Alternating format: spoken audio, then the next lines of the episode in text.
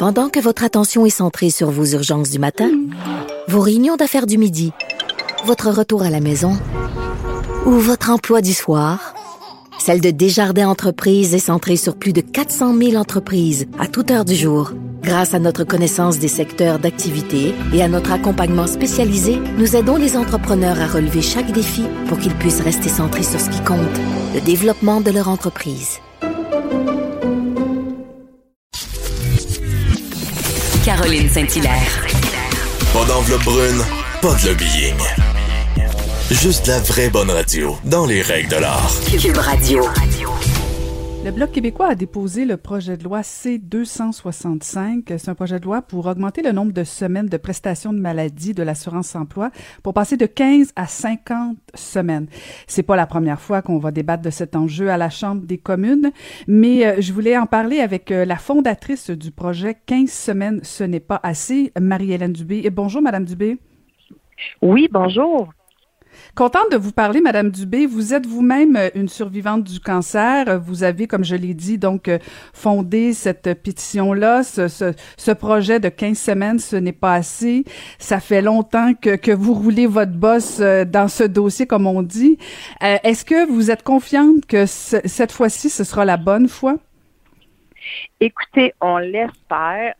comme vous l'avez dit, ça fait longtemps, c'est depuis 2009 en fait que j'ai débuté cette campagne-là. On est maintenant au 11e projet de loi qui a été déposé là, justement par le Bloc québécois qui en ont fait une priorité là, et qui travaille activement à faire avancer ce dossier-là. Donc oui, on espère que cette fois-ci serait la bonne et la dernière. Oui, effectivement. Et, euh, je lisais que bon, le Bloc québécois a décidé de, de baptiser, de rebaptiser le projet de loi euh, en l'honneur d'Émilie Sans Façon qui, euh, qui s'est battue avec vous justement pour, pour faire augmenter ce nombre de semaines-là. Et, et, et, je lisais un peu pour, pour vous parler dans le cadre de ma préparation et je me posais la question. Qu'est-ce qui fait, Madame Dubé, là, parce que vous le dites, là, ça fait depuis 2009 que vous travaillez dans ce dossier-là. Qu'est-ce, qu'est-ce qui fait qu'on en est rendu au 11e, au 11e projet de loi? Euh, ou d'où vient la résistance, dans le fond, de donner cette assurance-là, parce que c'est une assurance, euh, à des gens qui sont malades, qui auraient besoin de passer de, justement de 15 à 50 semaines? D'où vient la résistance? C'est une bonne question que je me pose souvent moi-même également.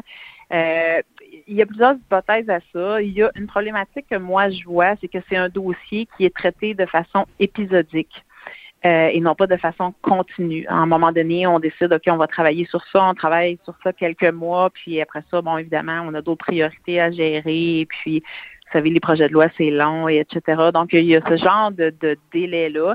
Mais malheureusement, on le voit, hein, comme Émilie qui a travaillé très fort avec moi euh, dans ce projet-là, mais malheureusement, les gens décident, hein, souvent euh, dans des conditions qui sont vraiment difficiles et tout ça. Donc, ça, c'est vraiment malheureux, ces délais-là. Puis aussi, on se questionne, moi, je me questionne énormément à savoir comme qu'est-ce qui peut bloquer ça surtout si on considère que le directeur du budget nous a remis un rapport hein, qui précise que les fonds sont disponibles. Puis il faut se rappeler que ce sont déjà des cotisations des travailleurs de toute façon. Euh, tout le monde est, d'accord quand on a une discussion, mais au niveau concret d'amender la loi, même après la promesse de, Justin Trudeau et la rencontre que j'avais eue avec Émilie à ce sujet-là, hein, c'était clair qu'il devait amender ça. Euh, c'était clair que 26 semaines, c'était pas du tout suffisant. Puis finalement, euh, la COVID et tout est tombé dans l'oubli. C'est vraiment difficile à expliquer.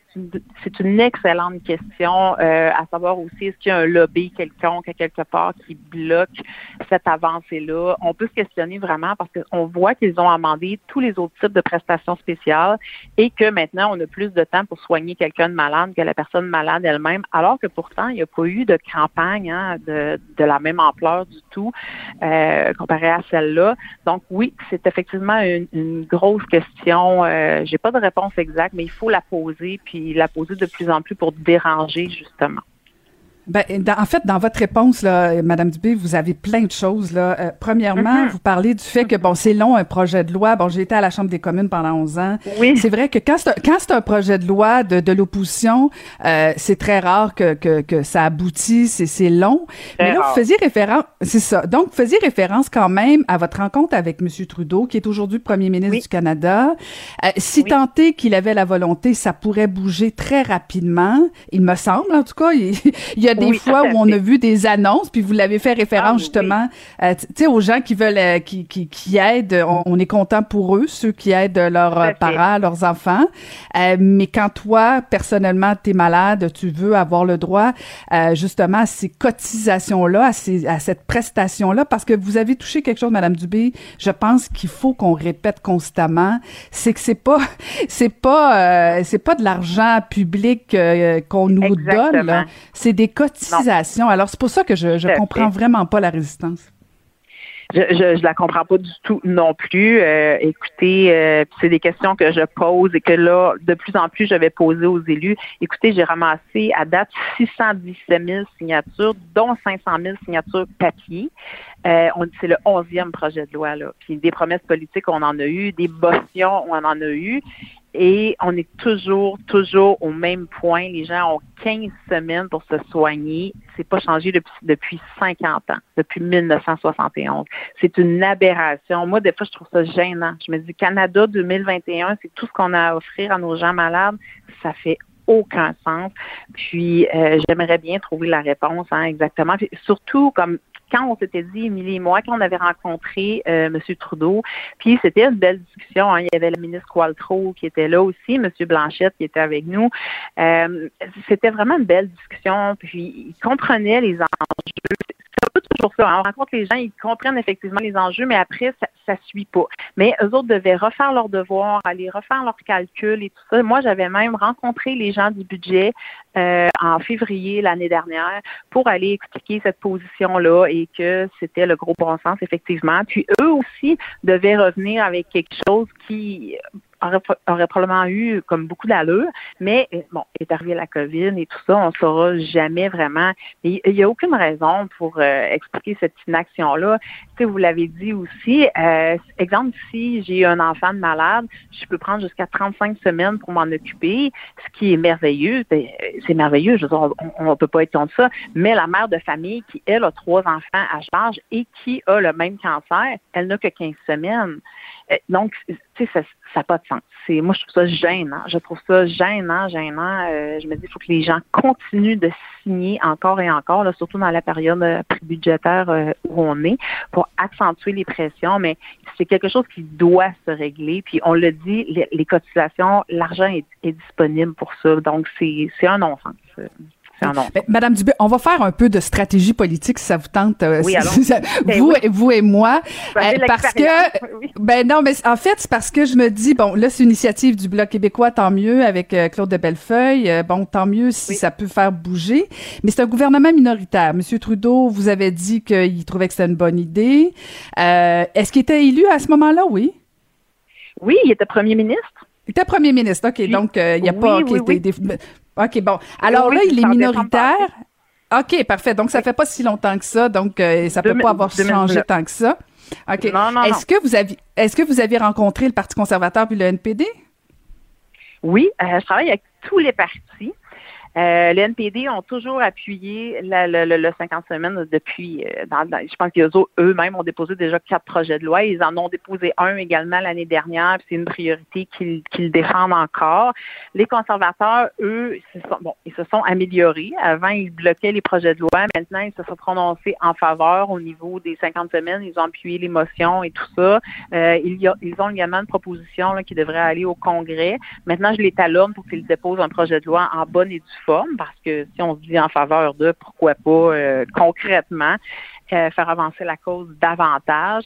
Puis du côté euh, des libéraux, ben, c'est ça. J'ai des gens, des contacts à l'intérieur. Il y en a qui travaillent fort pour ça, mais là, bon, là, c'est ça, ça bloque. On est dans des délais, puis c'est dur d'avoir des fois le vrai fond de l'explication, hein, vous savez comme moi. Mmh, mmh, mmh, Donc, il faut continuer de faire des pressions Ouais, c'est ça. Donc, les gens peuvent aller signer, bien sûr, euh, euh, sur votre site, là, les 15 semaines. Euh, c'est quoi l'adresse exacte pour signer la pétition? l'adresse exacte, l'adresse exacte, c'est le, le www.15semaines.ca. Le 15 est en chiffre, donc 15semaines.ca. Puis un petit message aussi que j'aime bien dire, c'est que moi, dans toutes les signatures que j'ai ramassées, c'est pan-canadien, hein, c'est une loi fédérale.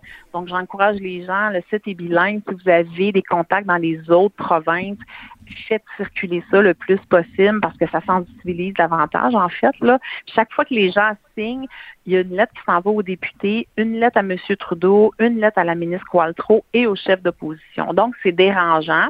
Puis, c'est la façon de leur rappeler que, écoutez, là, vous avez déjà 617 000 Canadiens qui vous ont demandé de changer ça et vous ne faites toujours rien. Donc, c'est un bon moyen de pression, là, euh, à l'heure actuelle. Il faut vraiment, vraiment que ça continue euh, d'avancer moi, je continue. Hein, on a le père d'Émilie qui continue à militer avec moi. Émilie, malheureusement, elle n'a pas été là pour voir le changement. Elle était vraiment déçue. Donc, elle a demandé à son père de le continuer. Donc, lui continue avec moi aussi à faire avancer ça. Mais il faut travailler. Il faut que les gens signent. Il faut que les gens aussi comme s'impliquent, partagent, puis fassent le. le... Ben, les gens m'aident beaucoup. Hein, c'est pour ça que j'ai ramassé toutes ces signatures, mais ça doit continuer.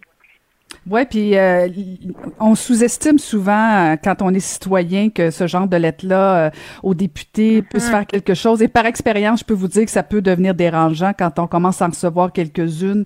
Effectivement, ça peut peut-être bouger les, faire bouger les choses. En, vous écoutant tantôt, Madame Dubé, est-ce que vous aviez déjà analysé si ça touchait plus les femmes que les hommes au niveau des prestations de maladie? Oui, euh, dans le rapport, le directeur du budget avait fait une étude par rapport à ça, M. Giroux, pour calculer justement les coûts. Puis on le voit que oui, les femmes sont les plus touchées. Les femmes aussi ont souvent un revenu moindre. Donc, euh, on hypothèque beaucoup. Puis, je ne sais pas si vous savez, mais moi, de, de formation, je suis criminologue, j'ai travaillé longtemps au niveau de la protection de la jeunesse, etc. Puis, on était, j'ai eu beaucoup de formations sur l'impact de la transmission intergénérationnelle de la pauvreté. Hein. Donc, c'est ce qui se passe général, actuellement. De, laisser cette loi-là en place coûte beaucoup plus cher que de l'amender parce que là, on a des gens qui se retrouvent dans des situations de pauvreté extrême qui auraient pu être évitées. On a une transmission qui se fait probablement sur trois à cinq générations. Donc, si on envoie une personne qui aurait vraiment pu, mettons, on dit un cancer un an pour se soigner, puis cette personne-là, si elle avait eu les prestations, elle, elle aurait pu reprendre son travail puis garder sa dignité aussi, versus quelqu'un, j'en ai entendu là, des histoires, j'ai fait une autre entrevue hier puis avec des témoignages incroyables. Donc, les gens, après trois mois, c'est fini. Là, ils sont obligés de vendre leur maison, liquider le petit peu de REER qu'ils ont. Ils vont se ramasser à l'aide sociale. Puis souvent, ils vont rester là pour les 20 prochaines années. Ils vont perdre leur dignité. Ils seront plus capables de réintégrer. Ils vont développer d'autres complications parce que c'est pas idéal pour se soigner. Ils vont couper dans les soins qu'ils auraient droit. Ils vont retourner travailler beaucoup trop tôt. Moi, je l'ai fait. J'ai eu une troisième récidive aussi parce que j'avais pas le choix. Donc, ça mène à des comme ça. Il faut s'interroger sur ça aussi puis voir à long terme l'impact parce qu'il y a un impact. Il y a un impact pour les enfants qui grandissent dans ces familles-là. Il y a un impact des dommages collatéraux. Euh, c'est épouvantable de, de voir comme, combien ça touche, puis combien ça touche de gens. Là, euh, ça n'a aucun sens qu'on laisse ça comme ça. Ben, je suis, pas mal d'accord avec vous. Euh, merci beaucoup, Madame Dubé. Continuez, on est derrière vous et j'invite les gens à aller signer effectivement la pétition. Merci beaucoup, Madame Dubé. Oui, ben c'est moi qui vous remercie. Puis continuez d'en parler lorsque les occasions se présentent. Là, ça permet de garder le débat bien vivant puis de faire avancer cette cause-là qui est vraiment importante. Ben, excellent. Merci beaucoup. C'était Marie-Hélène Dubé. Alors, je vous invite à aller signer la pétition 15 semaines. Ce n'est pas assez.